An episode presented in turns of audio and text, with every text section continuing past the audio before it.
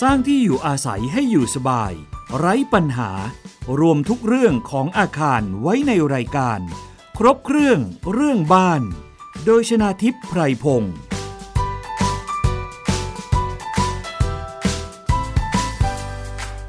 สวัสดีค่ะ คุณผู้ฟังคะขอต้อนรับเข้าสู่รายการครบเครื่องเรื่องบ้านค่ะ ทางไทย PBS Podcast วันนี้พบกับดิฉันชนาทิพไพรพงษ์เช่นเคยนะคะ พร้อมกับประเด็นเรื่องราวของที่อยู่อาศัยที่น่าสนใจ แล้วก็ถ้าเกิดว่าคุณมีคำถามนะคะ เข้าไปกดถูกใจที่ facebook.com/thaipbspodcast แล้วก็ส่งคำถามมาถึงรายการครบเครื่องเรื่องบ้านได้ค่ะ วันนี้เรามาพูดคุยกันอีกครั้งหนึ่งนะคะ เกี่ยวกับกรณี เหตุเกิดที่ซอยรามคำแหง 36 ทับหนึ่งนะคะ ทาวน์เฮาส์ห้าหลังสุดตัวลงนะคะ ทางด้านของดรธเนศวีรศิรินะคะ นายกสมาคม วิศวกรรมสถานแห่งประเทศไทย ในพระบรมราชูปถัมภ์หรือวสท ท่านเองก็ได้ลงไปตรวจสอบอาคารที่เกิดเหตุตรงนั้นด้วย วันนี้เราจะมาสอบถามถึงสาเหตุ แล้วก็วิธีการแก้ไขกันอีกครั้งหนึ่งนะคะ ว่าควรจะทำอย่างไรค่ะ สวัสดีค่ะ อาจารย์ธเนศค่ะ ครับ สวัสดีครับ สวัสดีทุกท่านครับ อาจารย์คะ เราเคยนำเสนอกันไปครั้งหนึ่งแล้วนะคะ เกี่ยวกับกรณีที่ทาวน์เฮาส์ห้าหลังติดกันที่ซอยรามคำแหง 36 ทับหนึ่งเกิดสุดตัวค่ะ วันนี้มาขอรายละเอียดหลังจากที่อาจารย์และคณะวิศวกรจากวสทได้ลงไปตรวจสอบเนี่ยนะคะ สาเหตุเกิดจากอะไรคะอาจารย์ แต่อาคารหลังนี้เนี่ยเป็นอาคารทาวน์เฮาส์สูง 3 ชั้น มีอยู่ 5 ห้องนะครับ ค่ะ มีอยู่ 5 ห้อง แล้วก็เอ่อจู่ๆก็มีเสียงลั่น แล้วก็ปรากฏว่าตัวอาคารก็สุดเอียงลงมา แต่เอียงไปทางด้านหลัง ถ้าหันหน้าเข้าบ้านนะครับ ก็จะเอียงไปทางด้านมุมซ้ายหลัง ลักษณะเอ่อที่เห็นเนี่ยก็คือตัวอาคารเนี่ยหลุดจากฐานรากเดิมนะครับ ตัวอาคารเนี่ยหลุดไปฐานรากหลุดจากหัวเข็มอะทำนองแบบนั้นนะครับ เพราะฉะนั้นเขาจมดินลงไปนะครับ ก็ยังมีการสุดตัวอยู่อย่างต่อเนื่องครับ ค่ะ ผ่านมาถึงเมื่อวานซืนนี้ก็ยังพบว่ายังมีการทรุดตัวอยู่ อืม นะครับยังขยับอยู่ เพราะฉะนั้นยังเป็นการเสี่ยงที่จะให้คนเข้าไปเอาของนะครับ แต่ในวันแรกที่เกิดเหตุการณ์ที่เข้าไปเนี่ยก็ได้เข้าไปช่วยพาเจ้าของห้องบางห้องที่เขาลืมของไว้เนี่ยเข้าไปในตัวอาคารซึ่งไปถึงชั้นสามเลยแล้วเอาของลงมา แต่เอาเท่าที่จำเป็น ค่ะ คุณคงไม่สามารถเอาออกมาทุกอย่างได้นะครับเพราะมันอันตรายนะครับ ค่ะ จากที่อาจารย์ไปตรวจเนี่ยนะคะ ลักษณะของทาวน์เฮาส์นี่สร้างมากี่ปีคะอาจารย์ เห็นว่าก็ประมาณเกือบ30 ปีแล้วนะครับ ม เกือบ30 ปีแล้วนะครับ สุดทั้งห้าห้องเลยใช่ไหมคะอาจารย์ ใช่ครับใช่ครับ แต่ว่าจะมีชุดมากชุดน้อยเทไปด้านหนึ่ง พูดง่ายๆว่าหลังทหารมองเข้าไปหาตัวอาคารเนี่ยด้านซ้ายมือเนี่ยจะสุดมากที่สุดนะครับ แล้วก็เทไปทางด้านหลังด้วย อื นะฮะ ม อ่าด้านขวามือสุดก็จะน้อยกว่าเพื่อน ได้รับความเสียหายน้อยกว่าเพื่อน แต่ยังไงก็หลุดนะครับ ส่วนใหญ่ส่วนใหญ่อะส่วนใหญ่ก็จะหลุดฐานลาก อาจารย์ ครับ แล้วมันมีสาเหตุอะไรได้บ้างที่ทำให้เอ่อซุดได้ขนาดนี้คะอาจารย์ จากสภาพเท่าที่เห็นดูจากสภาพที่มันจมลงไป 30%ในวันแรกเนี่ยนะครับเอ่อโดยประมาณนะครับ ก็บอกได้ว่าเนี่ยลักษณะแบบเนี้ยมันเกิดขึ้นจากการที่เสาต่อหม้อซึ่งอยู่ซึ่งอยู่ที่ใต้พื้นชั้นหนึ่งเนี่ยเสาต่อหม้อเนี่ยเหล็กน่าจะเป็นสนิม อ๋ออั อันนี้ก็เป็นเหตุเหตุการณ์อันหนึ่ง ค่ะ แล้วมันเกิดการระเบิดขาดจากกัน ค่ะ เพราะว่ามันเป็นสนิมมากๆเข้าคอนกรีตไม่มีเหล็ก ช่วยดึงรั้งไว้ก็จะมีการแตกและขยับตัว ค่ะ อันนี้ก็เป็นอันสาเหตุอันแรกเอ่ออันถัดมาก็อาจจะเป็นไปได้ที่เอ่อตัวฐานรากเกิดการพลิกตัวนะครับ ค่ะ แต่ถ้าให้น้ำหนักถ้าให้น้ำหนักแล้วเนี่ยอาคารที่สร้างมานานขนาดนี้แล้วเพิ่งมาเกิดเหตุเนี่ยประเด็นแรกจะมีโอกาสเกิดขึ้นมากกว่า เพราะว่าเสาต่อหม้อเนี่ยเราไม่ได้เห็นเลยว่าเหล็กมันเป็นยังไงบ้าง ค่ะ ใช่ไหมฮะเราเข้ามาถึงบ้านเราก็ไม่ได้มองสามารถมองเห็นข้างล่างได้ เพราะฉะนั้นพออยู่ไปอยู่ไป มันก็มีโอกาสที่มันจะเกิดการแตกร้าวนะครับ อ๋อ จากการที่เหล็กเป็นสนิมบวมตัวดันให้คอนกรีตแตก ค่ะ แล้ว อา เสร็ จา จ รย์ เรียบร้อยเหล็กพวกนี้ขาดก็จบ ค่ะ นะครับ ช่วยอธิบายเพิ่มเติมนิดนึงได้ไหมคะว่าเอ่อในการก่อสร้างเนี่ยค่ะ ในพื้นดินจริง ๆ คือเราต้องตอกเสาเข็มใช่ไหมคะอาจารย์แล้วถัด ใช่มี มา การ คือ ตอก ชั้น เสา ไหน เข็ม คะอาจารย์ ตอกเสาเข็มเสร็จเราก็ต้องมีการทำครอบหัวเข็ม ก็คือแป้นคอนกรีตที่วางอยู่บนหัวเข็ม ค่ะ จากหัวเข็มจากเอ่อจากแป้นคอนกรีตตัวเนี้ยนะครับหรือที่เราเรียกว่าครอบหัวเข็มหรือบางครั้งเราเรียกว่าฟุตติ้งเนี่ยนะครับในตามศัพท์ทางเอ่อวิศวกรรมเนี่ยเรียกฟุตติ้งเหนือฟุตติ้งขึ้นมาเนี่ยมันจะมีเสาต้นเล็ก ๆ ขึ้นมา เพื่อยกระดับของพื้นชั้นหนึ่งชั้นสอง ค่ะ จริงๆ คือพื้นชั้นหนึ่งแหละแต่ก็ยกระดับทุกชั้นขึ้นไปพร้อมกันนั่นแหละนะครับ ค่ะ ไอ้เสาต่อหม้อเนี่ยคือพูดง่ายๆอยู่ใต้คานคอดิน ใต้คานที่รับพื้นชั้นหนึ่ง ค่ะ อยู่ต่อจากหัวเข็มครอบหัวเข็มตัวนี้ขึ้นมา อืม เราเรียกว่าเสาตอหม้อ เสาต่อหม้อค่ะ อ่าแต่นี่เสาตอหม้อก็ต้องมีเหล็ก ซึ่งโดยทั่วไปเสาตอหม้อก็จะมีประมาณ 4 เส้นเป็นอย่างน้อย เพราะว่าเสาตอหม้อส่วนใหญ่ก็จะเป็นเสาสี่เหลี่ยม เพราะฉะนั้นตามมุมของเสาก็จะมีเหล็ก ก็เหมือนเสาบ้านเนี่ยแหละครับ เพียงแต่มันสั้นกว่า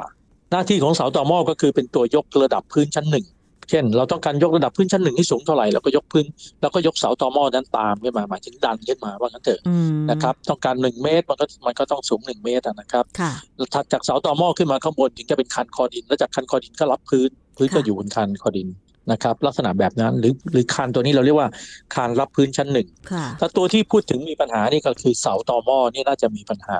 มีโอกาส อืม เกิดจากตัวนี้ แต่ทั้งนี้เป็นการประมาณยังไงก็ต้องขุดดินดู แต่ตอนนี้ยังขุดไม่ได้เนื่องจากมันยังไม่หยุดการซุดตัวเลย อ๋อ ยังมีการซุดตัวอยู่เรื่อยๆ ค่ะ ยิ่งฝนตกลงมาดินยิ่งชุ่ม เพราะฉะนั้นตอนนี้อาคารไม่ได้ถ่ายน้ำหนักลงบนเข็มแล้ว ค่ะ มันถ่ายลงบนดินโดยตรงและดินช่วงบนในย่านเอ่อกรุงเทพมหานครนะครับมันจะเป็นดินอ่อนดินเหนียวอ่อน เพราะฉะนั้นมันก็จะมีการจมตัวไปเรื่อยๆแหละนะครับ จากที่อาจาร นกว่ ย์ เขสมดุล ไปดูวันแรกคือมันซุดถึง 30เซนติเมตรเลยเหรอคะอาจารย์ ใช่ครับมันหลุดลงไปแล้วเพราะฉะนั้นมันก็จมดิน แล้วจะทำให้อาคารเอียงหรือล้มหรือยังไงไหมคะอาจารย์ อ๋อไอ้ล้มนี่คงไม่ล้มเอ่อลักษณะนั้นไม่ใช่ล้มฟาด แต่เป็นลักษณะหลุดแล้วมันก็อาจจะจมและสไลด์ลงไปจมลงไปเรื่อย อ๋อ ไม่ถึงขนาดพลิก พลิกนอนหงายอะไรเงี้ยไม่ใช่ ค่ะ นะครับเอ่อมันก็จะเป็นการลักษณะของการที่ด้านที่จมดิน มันก็จะจมต่อไปเรื่อยๆ เพราะมันไม่ได้อยู่บนเข็มแล้วเอ่อก็จะจมไปเรื่อยๆ จนกระทั่งจนกระทั่งจมไประดับหนึ่งแล้วก็จะอยู่ในสภาวะที่ดินเนี่ยต้านพอต้านไหวมันก็จะหยุดการชุดจมไอ้ตรงนั้นแหละครับที่เขาจะเข้าไปเพื่อไปเก็บข้าวของอะไรทั้งหลายแหล่นะออกมาได้ ค่ะ ครับ อาจารย์ถ้า ประมาณนั้น ลักษณะของเออการซุดตัวเป็นแบบนี้ ข้อสังเกตที่เจ้าของบ้านควรจะหมั่นสังเกตนี่มันจะเกิดอะไรขึ้นคะอาจารย์ มันจะเกิดการขยับตัวในเบื้องต้นให้เห็นรอยร้าว แต่ไม่มากนี่คือข้อที่น่ากลัว คือเสาต่อหม้อเวลาระเบิดมาก ๆเข้าเนี่ย มันมันถึงจะเห็น มันจะไม่ค่อยแสดงอาการส่วนใหญ่ก็จะพรึบเดียว อือฮึ เพราะฉะนั้นเอ่อวิธีการก็คือประมาณ 5 ปี 6 ปีก็หาคนมุดเข้าไปใต้บ้านดูสักนิดหนึ่งมีตรงไหนที่มันชำรุดเสียหายไหม ค่ะ เหล็กเป็นสนิมไหมจะได้ซ่อมซะนะครับ โดยเฉพาะสำหรับอาคารที่มีน้ำท่วมขังอยู่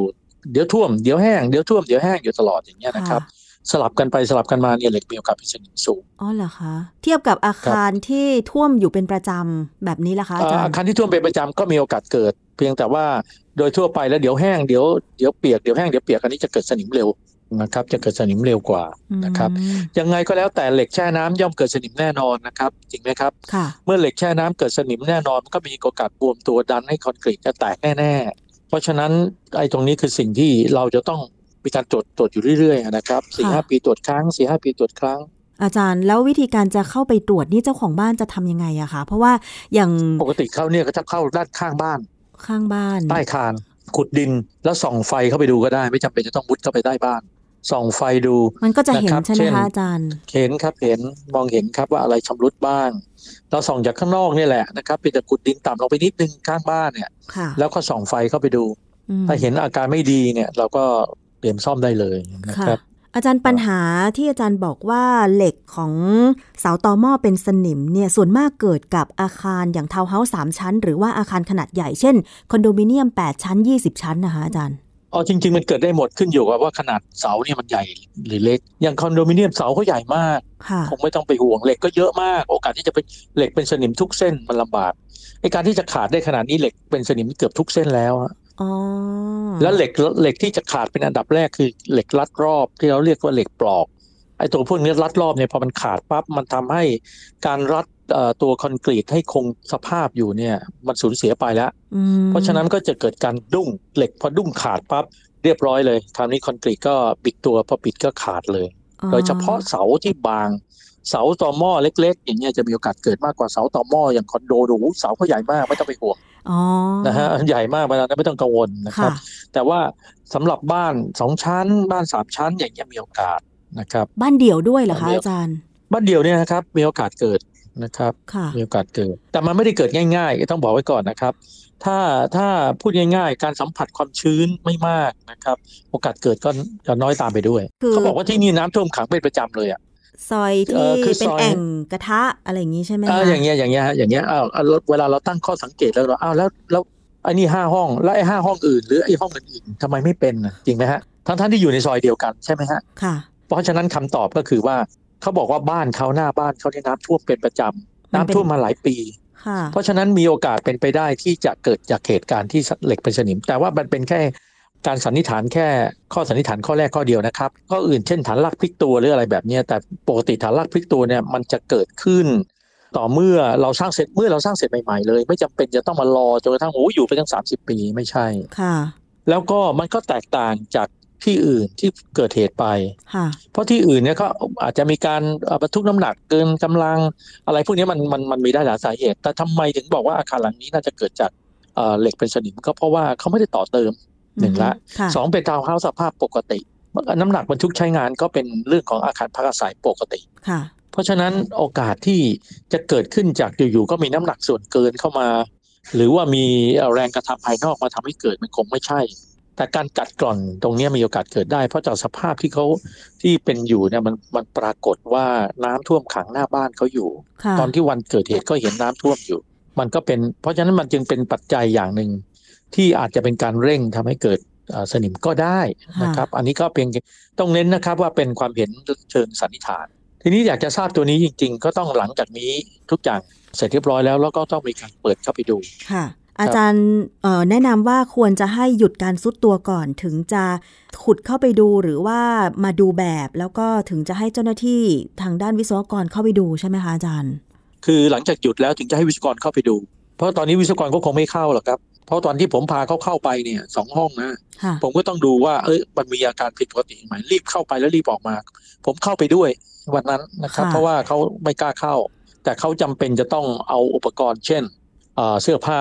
เครื่องคอมพิวเตอร์ที่เอ่อนักเรียน มีนักเรียนแพทย์อยู่ด้วย ค่ะ นักเรียนแพทย์ท่านนั้นเนี่ยเขาต้องเรียน ก็ต้องเอาเข้าไป แล้วก็ต้องไปหยิบกระเป๋าตังค์กันใช่ไหมฮะ ค่ะ อันนี้ประเด็น เพราะฉะนั้นก็เลยต้องพาเข้าแต่ไอ้ความเสี่ยงที่จะเข้าเนี่ยมันก็ต้องดูว่าอาคารเนี่ยโครงโครงสร้างมันแข็งแรงพอที่จะเข้าได้หรือเปล่า ถ้าเข้าเข้าไปแล้วก็ล้มโครมมาหรือจมดินลงไปนะอ่ะมันก็เป็นสงนาฏกรรม อืม เพราะฉะนั้นไม่จำเป็นก็ไม่ให้เข้าเพอหลังจากไปหยิบของมาเสร็จเราก็จะบอกเลยว่าช่วยได้แค่นี้ก่อน แต่อย่าเพิ่งเข้านะ เพราะมันไม่ปลอดภัยนะครับ ไม่ใช่เข้าไปยีกอนโอ้โหเข้าไปแบบเหมือนเดินเล่นเลยคงไม่ได้ ค่ะ นะครับแล้วเขาก็เขาก็กั้นพื้นที่ทางเขตเขาก็กั้นพื้นที่ไม่ให้เข้า อืม จนทุกวันนี้เนี่ยก็ยังกั้นอยู่นะครับก็ อาจารย์ ยังลงทุกวัน ทาวน์เฮาส์ที่บอกว่า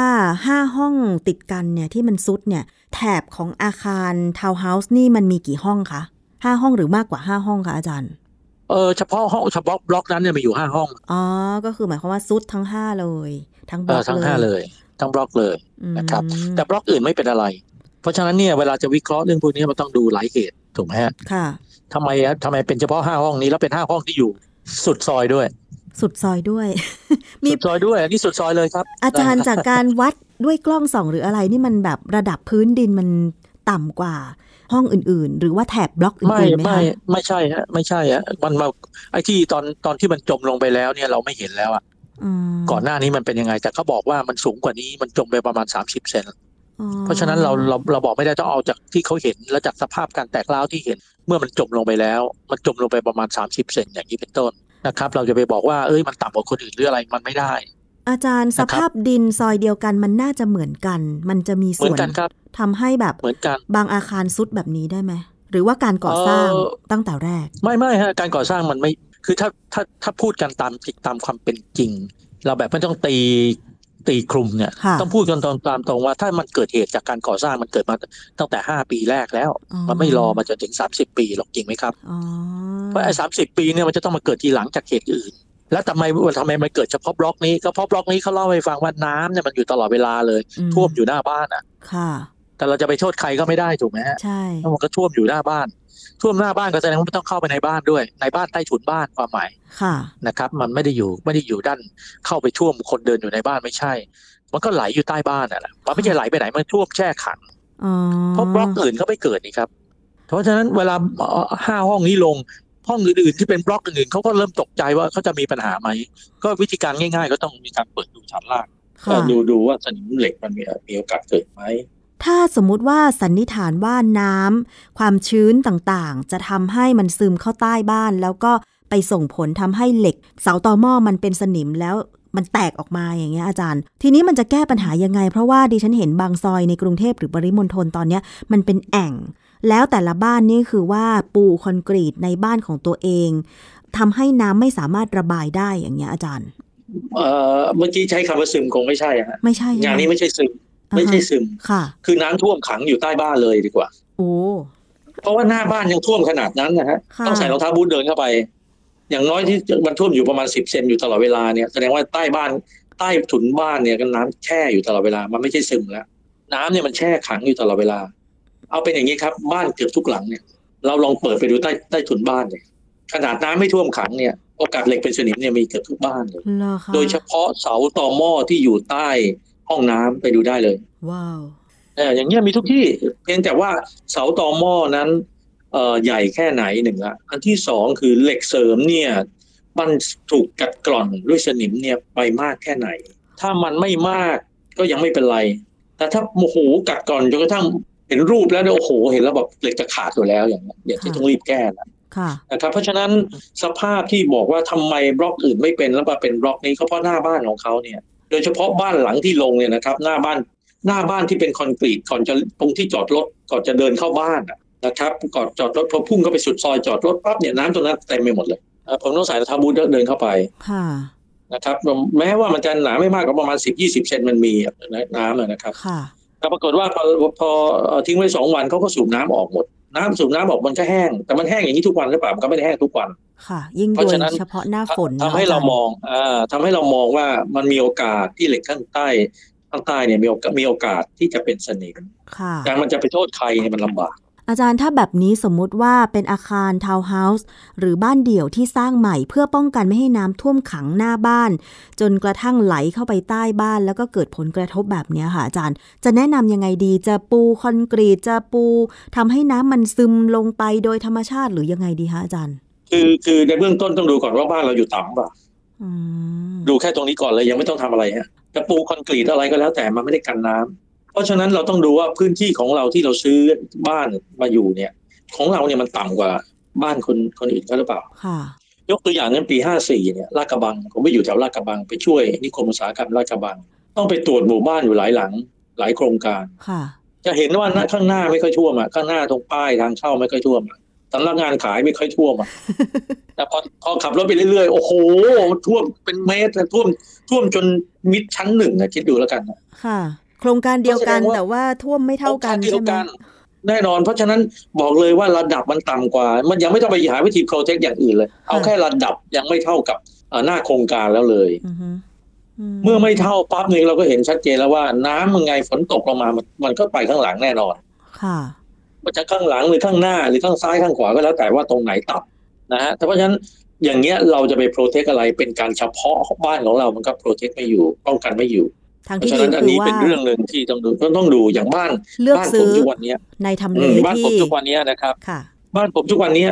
ฝนเมื่อก่อนเนี่ยฝนตกมาเนี่ยเอ่อถนนหน้าบ้านเนี่ยมันต่ำกว่าตัวบ้าน ฝนตกมาทีไรตอนหลังๆเนี่ยมันท่วมหน้าบ้านหมดพอท่วมหน้าบ้านหมดแล้วก็มีการเทคอนกรีตเอ่อถนนหน้าบ้านจนถนนหน้าบ้านจะเสมอกับที่จอดรถในบ้านแล้วฝนไม่ฝนไม่เอ่อฝนตกมาไม่ท่วมข้างเอ่อที่ที่ถนนนี้แล้วแต่สุดท้ายมันก็พูดง่ายๆอนาคตข้างหน้า มันก็มีโอกาสที่ว่าน้ำจะไหลเข้าบ้านได้จากสภาพที่เป็นอยู่ เนื่องจากว่าฝนมันตกเยอะพอตกเยอะปั๊บอ่าคราวนี้มันไม่รู้จะไปไหนเมื่อก่อนมันยังขังอยู่หน้าบ้าน ค่ะ คราวนี้มันเข้าบ้านได้ด้วย อืม และเคยเห็นไหมฮะบางโครงการมีการถมถนนอยู่เรื่อยเลยถมไปถมมาถมไปถมมาจน ไอเอ่อตัวอาคารที่ขนานกับตัวถนนเนี่ยต่ำกว่าบ้านต่ำกว่าถนนแล้ว เคยเห็นค่ะ เพราะฉะอานนั้ฝน จาร ต ย์ กมันก็เข้าบ้านเอ่อฝนตกก็เข้าบ้านหมดอ่ะแต่เรามองไม่เห็นใต้ถุนบ้านหรอกว่ามันเป็นยังไงใช่ไหมครับ ใช่ พอมองไม่เห็นปั๊บเนี่ยเราก็ไม่รู้ว่าเอ่อมีโอกาสไหมที่เสาตอหม้อข้างล่างจะเป็นสนิมเรานึกภาพสิครับเราแค่วางเหล็กเส้นไว้เฉยๆไม่ต้องทำอะไร ไม่ต้องถึงอาทิตย์หรอกเดี๋ยวเหล็กเป็นสนิมแล้วที่ผิว ถ้าทิ้งไว้นานมันจะเข้าถึงแกนกลางของเหล็กหรือเปล่า เอาแค่ง่ายๆแค่นี้ก่อน ค่ะ เพราะฉะนั้นมันจึงมีโอกาส เขาถึงบอกว่าขณะที่เขานั่งอยู่ นั่งเรียนอยู่เนี่ยเด็กนักศึกษาแพทย์อะ ค่ะ ที่นั่งเรียนอยู่ก็บอกอยู่ๆก็มีเสียงดังตึ้งพอตึ้งปั๊บนั่นแสดงว่าเหล็กเหล็กหรือคอนกรีตขาดละ อ๋อ พอตึ้งปั๊บเขาบอกเขาตัวเขาเนี่ยเหมือนยุบตามลงมากับพื้น อเหร แน่นอนเพราะนั่งอยู่บนพื้นชั้นสามจากนั้นก็รีบวิ่งหนีกันออกมา ค่ะ นะครับนี่ก็เป็นเหตุการณ์ที่เกิดขึ้น อืมค่ะ เพราะฉะนั้นเนี่ยก่อนซื้อบ้านหรือก่อนสร้างบ้านก็ต้องดูว่าพื้นที่ที่กำลังจะก่อสร้างนั้นเนี่ย พื้นที่ของตัวบ้านนั้นเนี่ย เราต่ำไปไหม ที่อื่นไหม อืม ถ้าต่ำ ครับ ก็คืออาจารย์จะแนะนำยังไงดีคะ ผมว่าเราไปหาที่อื่นที่มันสูงกว่านั้นหน่อยดีไหม จะถมจะอะไรอย่างนี้ทันไหมคะอาจารย์ คือจะเมื่อถ้าเป็นบ้านที่ดินของเราเราค่อยว่ากัน แล้วเราต้องถมเนี่ย ค่ะ แต่ปรากฏว่าถ้าเราไปซื้อ เราควรจะดูทำเลหน่อยนะครับ บางหมู่บ้านน่ะน้ำท่วมซีกขวาซีกซ้ายไม่ท่วมอย่างเงี้ยเคยเห็นไหมฮะ เคยเห็นค่ะอาจารย์ มี เออเอ้ยทำไมซีกนู้นน้ำท่วมทุกวันทุกครั้งที่ฝนตกแต่ที่นี้ไม่ท่วมเลยนะเพราะฉะนั้นถ้าจะไปซื้อบ้านมือสองนี่ต้องดูเลยว่า โครงการนี้เขาเวลาเขาทำอยู่มาหลายปีแล้วไปซื้อบ้านมือสองถามเขาน้ำท่วมหรือเปล่าฝั่งเนี้ย ค่ะ ในหมู่บ้านเดียวกันน่ะแหละครับ มันจะมีแบบนี้ค่ะ ตอนนี้คือเอ่อหมู่บ้านจัดสรรก็ค่อนข้างที่จะไปสร้างในชานเมืองแล้วอะไรอย่างเงี้ย แล้วที่ชาน ครับ เมืองส่วนมากเมื่อก่อนอาจจะทำนาทำไร่ทำสวน ขุดยกร่องหรืออะไรอย่างเงี้ยอาจารย์ จะดูได้ยังไงบางทีประวัติที่ดินเราไม่ทราบอาจารย์ ยากครับยากเรื่องนี้ยาก ยกเว้นว่าจะมีการ เดี๋ยวนี้ก็มีระบบการบินโดรนเพื่อตรวจว่าพื้นที่สูงต่ำแค่ไหน ค่ะ เมื่อเทียบกับข้างเคียง อื มีนะครับมีมีการบินโดรนและวัดได้ ว่าพื้นที่ตรงนี้ เพราะว่าอาจารย์ท่านอาจารย์ที่มหาวิทยาลัยธรรมศาสตร์ที่อยู่ภาคเดียวกันเนี่ยท่านก็สอนนักศึกษาบินโดรน เพื่อสำรวจ บิ ที่ น ดิน โดรนเนี่ย เหรอ ไม่ คะ ก็บินโดรนสำรวจในมหาวิทยาลัยธรรมศาสตร์เนี่ย อ๋อ ก็รู้เลยว่าตรงเนี้ยระดับน้ำนี่ต่ำกว่าถนนเท่าไหร่ถนนสูงกว่าด้านเท่าไหร่มันสามารถบอกได้ ค่ะ บอกได้ าจจะ เทียบเคียงกันกับข้างเคียง อันนี้ก็มีส่วนช่วยได้นะครับ ค่ะ อาจารย์อีกอย่าง ครับ หนึ่งคือ ตอนไปซื้อบ้านหรือที่ดินเพื่อปลูกบ้านเนี่ย มันยังสูงเท่ากับระดับถนน แต่ต่อมาถนนมันถมสูงขึ้นกว่าที่บ้านอะไรอย่างเงี้ยดิฉันเห็นโดยเฉพาะต่างจังหวัดมีบ้างเหมือนกัน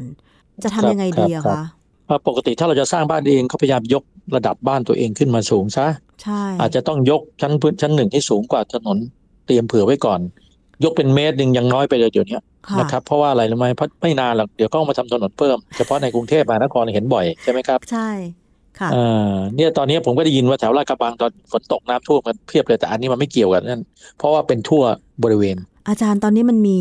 อย่างนี้ด้วยนะ แนวการก่อสร้างรถไฟฟ้า ดิฉันสังเกตเห็นเส้นรามคำแหงเนี่ย ครับ ค่ะ เมื่อก่อนอาคาร ครับ พาณิชย์อยู่แถวริมถนนเนี่ยยังสูงกว่าถนน แต่ตอนนี้คือพอก่อสร้างปุ๊บเนี่ย ถนนสูงกว่าอาคารพาณิชย์แล้วอะอาจารย์ มันจะแก้ไขยังไงอ่ะ มโอ้โห แก้ไข ยาก ยาก อันนี้ยากครับก็ทุกที่อะเจอกันหมดแต่พระประแดงก็มี ค่ะ นะครับเราก็เห็นอยู่ว่าเออเราเห็นมานานแล้วด้วย ถนนสูงกว่าตัวอาคารซึ่งเป็นไปไม่ได้ คนจะมาสร้างอาคารให้ต่ำกว่าถนนเนี่ย ส่วนใหญ่ตอนแรก ๆ เนี่ยมันอย่างอย่างน้อยที่สุดก็เสมอถนน ค่ะ แต่ทำไมเราจะมักจะพบว่าถนนสูงกว่าก็เพราะว่าเขาก็มีการพัฒนาถนนไปเรื่อย ก็มีการถมถนนต่อไปเรื่อยถนนขยายถนน เวลาทำถนนก็คงไม่ไม่ไม่ทำถนนเตี้ยเท่าเดิมแน่ ใช่ เขาก็ยกแต่บ้านเราอยู่กับที่สุดท้ายถนนก็แซงเรา อาจารย์แล้วแบบนี้จะระบายน้ำยังไง เพราะว่าอย่างกรุงเทพปริมณฑลเวลาฝนตกเนะมันน้ำขังตลอดเลยอ่ะมันระบายไม่ได้ ต้องสูบอย่างเดียวเลยครับ ต้องสูบอย่างเดียว ค่ะ มันไม่มีทางอื่นนะครับ อืม ไปดูแถวสุขุมวิทสิครับสุขุมวิทก็แบบเดียวกัน ต้องสูบอย่างเดียว ไปดูสุขุมวิทบางบางบางหลายหลายหลายซอยเลยนะเราจะพบว่าตัวบ้านเขาถนนในบ้านอ่ะแล้วตัวบ้านเขาอาจจะสูง แต่ถนนในบ้านเนี่ยต่ำกว่าถนนด้านนอก ซึ่งมันไม่น่าเป็นไปได้ว่าว่าว่าในอดีตมันจะมันจะสูงกว่าถนนนอกบ้านจะสูงกว่าถนนในบ้านใช่ไหมฮะแต่ว่าเคยไปช่วยบ้านหลังหนึ่งในอดีตโอ้สามสิบกว่าปีแล้วมั้ง ค่ะ ต้องติดปั๊มอะครับปั๊มอัตโนมัติ อืม พอฝนตกมาน้ำท่วมมาถึงจะติดลูกลอยพอได้ถึงระดับปั๊บเขาก็สูบออก ก็ต้องเพิ่ม มัน ง สูบบ ออก ประมา อัต ณ โนมัติ เรื่องของ งบประมาณตัวนั้น สูบ ครับ น้ำนิดนึงนะคะ ครับก็ ครับ ก็เป็นเป็นปัญหาที่เราเจอพบวนเวียนกันอยู่อย่างเงี้ยนะครับ ค่ะเอาละนี่ก็ ครับ คือเออเรื่องของสาเหตุทาวน์เฮาส์สามชั้น 5 ห้องที่ซอยรามคำแหง 36 ซุดนะคะ แล้วก็เอ่อรวมไปถึงวิธีการสังเกตวิธีการแก้ไข แต่ยังไงก็ตามเนี่ยเอออยากจะขอคำแนะนำอาจารย์เพิ่มเติมค่ะว่า หน้า ครับ ฝนแบบนี้นะคะ ป้องกันน้ำท่วมขัง นอกจากการตั้งปั๊มสูบน้ำแล้วมีอะไรเพิ่มเติมทริคเล็ก ๆ น้อยๆไหมคะอาจารย์ ส่วนใหญ่ส่วนใหญ่เรื่องเรื่องน้ำท่วมขังเนี่ยนะครับมันก็จะเป็นเรื่องของการที่เราอยู่ระดับต่ำมันต้องสูบน้ำออกอย่างเดียวนะครับ ค่ะ อย่าปล่อยให้มันแช่ขังนาน เพราะว่าเอ่อสภาพของตัวโครงสร้างใต้บ้านเนี่ยมันจะมีปัญหาได้นะครับอันนี้ต้องต้องบอกไว้เลยนะครับ แต่ก็เป็นเรื่องยากถ้าข้างนอกน้ำก็ยังท่วมอยู่แล้วก็กลายเป็นสูบแล้วมันก็วนเข้ามาสูบแล้วก็วนเข้ามา แต่ยังไงก็ยังดีกว่าไม่พยายามแก้ไขเลย แต่จะป้องกันไม่ให้น้ำเนี่ยเข้าบ้านได้เลย แล้วมันก็ลำบากเพราะอะไรรู้ไหมครับ ค่ะ ถ้าฝนตกเนี่ยมันก็ลงเข้าบ้านเราด้วย ใช่ แต่ถ้าน้ำไหลจากที่อื่นสมัยปี 54 น้ำไหลมาเนี่ยมันมีมันก็มีโอกาสป้องกันไม่ให้น้ำเข้าบ้านได้ ค่ะ แต่ยังไงก็แล้วแต่ถ้าน้ำนอกบ้านสูงกว่าตัวบ้านเหนือกว่าเมตรขึ้นไป อนาคตข้างหน้าพูดง่ายๆพอกันได้สักพักหนึ่งมันจะมีปัญหาเรื่องพื้นข้างในบ้านปูด เพราะแรงดันน้ำเนี่ยตอนสมัยปี 54 เนี่ย แต่ละวันผมออกไปช่วยประชาชนเนี่ยผมผมได้พบกับเหตุการณ์แปลกๆแบบเนี้ยจริงๆมันไม่ใช่แปลกมันเป็นเรื่องธรรมชาติ ค่ะ แต่ว่าเราก็เราก็ได้พบถึงความยากลำบาก ขนาดนะตอนออกจากบ้านเขาบอกเขาตอนอพยพออกจากบ้านเนี่ยนะเขาขนของออกไปในจากบ้านเนี่ยนะโอ้ยออกไป ยัง เฉยเลยน้ำท่วมแต่พอน้ำท่วมเสร็จกลับเข้ามาเขาเปิดประตูเข้าบ้านไม่ได้แล้วเพราะพื้นในบ้านเนี่ยปูดหมดเลย อ๋อ มันปูดแล้วมันดันประตู มัน ไให้ ดันเนี่ย ปิ พื้น ได้ คอนกรีตเลยนะครับ อืม ดันเนี่ยปูดขึ้นมาเป็นพื้นสำเร็จรูปประตูเปิดไม่ออกเลย ค่ะค่ะ นะครับ เพราะฉะนั้นอันอันนี้เรื่องแบบนี้ก็ต้องเป็นเรื่องที่ฝากให้ให้ทราบว่ามันเกิดอะไรได้บ้าง ค่ะ จะป้องกันกันยังไงก็ลองว่ากันไปนะครับ แล้ว ครับ เราก็ ผม ค่อยๆ แก้ไขไปทีละจุดนะคะ อาจารย์ ค ธ รับ เนศคะ ครับคงต้องอย่างนั้นอย่าไปเครียดกับมันมากนะครับ แต่ผมก็เข้าใจนะครับ ถึงความทุกข์ยากเดือดร้อนเวลาออกไปแต่ละครั้งก็จะเออเราก็เข้าใจอ่ะนะครับ ค่ะเอาละค่ะ ครับ วันนี้ ผม ต้องขอบพระคุณอาจารย์ธเนศมากเลยนะคะ กรุณามาพูดคุย ครับ ในรายการยินดี คร ครับ บ เครื่องเรื่องบ้านนะคะ ขอบพระคุณค่ะอาจารย์ ครับยินดีครับขอบคุณครับสวัสดีครับ ค่ะสวัสดีค่ะ ทุกท่านครับครับ ค่ะ สวัสดีครับ เอาละค่ะ ดรธเนศวีรศิรินะคะ นายกสมาคมวิศวกรรมสถานแห่งประเทศไทยในพระบรมราชูปถัมภ์ค่ะ วันนี้มาพูดถึงสาเหตุนะคะ ของอาคารทาวน์เฮาส์สามชั้น ที่สุดตัวนะคะ บริเวณซอยรามคำแหง 36 ทับหนึ่งซึ่งถ้ามีความคืบหน้าอย่างไรเนี่ยนะคะ ดิฉันจะนำมาเสนออีกครั้งหนึ่ง รวมทั้งคงจะได้ข้อคิดวิธี ดูแลบำรุงรักษาบ้านของท่านกันแล้วนะคะ ติดตามครบเครื่องเรื่องบ้านได้ค่ะ ทางไทย PBS Podcast นะคะ วันนี้หมดเวลาลงแล้ว ดิฉันชนะทิพไพรพงศ์ต้องลาไปก่อน สวัสดีค่ะ ติดตามรายการได้ที่ www.thaipbspodcast.com แอปพลิเคชัน Thai PBS Podcast หรือฟังผ่านแอปพลิเคชัน Podcast ของ iOS Google Podcast Android Podbean SoundCloud และ Spotify ติดตามความเคลื่อนไหวของรายการและแสดงความคิดเห็น โดยกดถูกใจที่ facebook.com/thaipbspodcast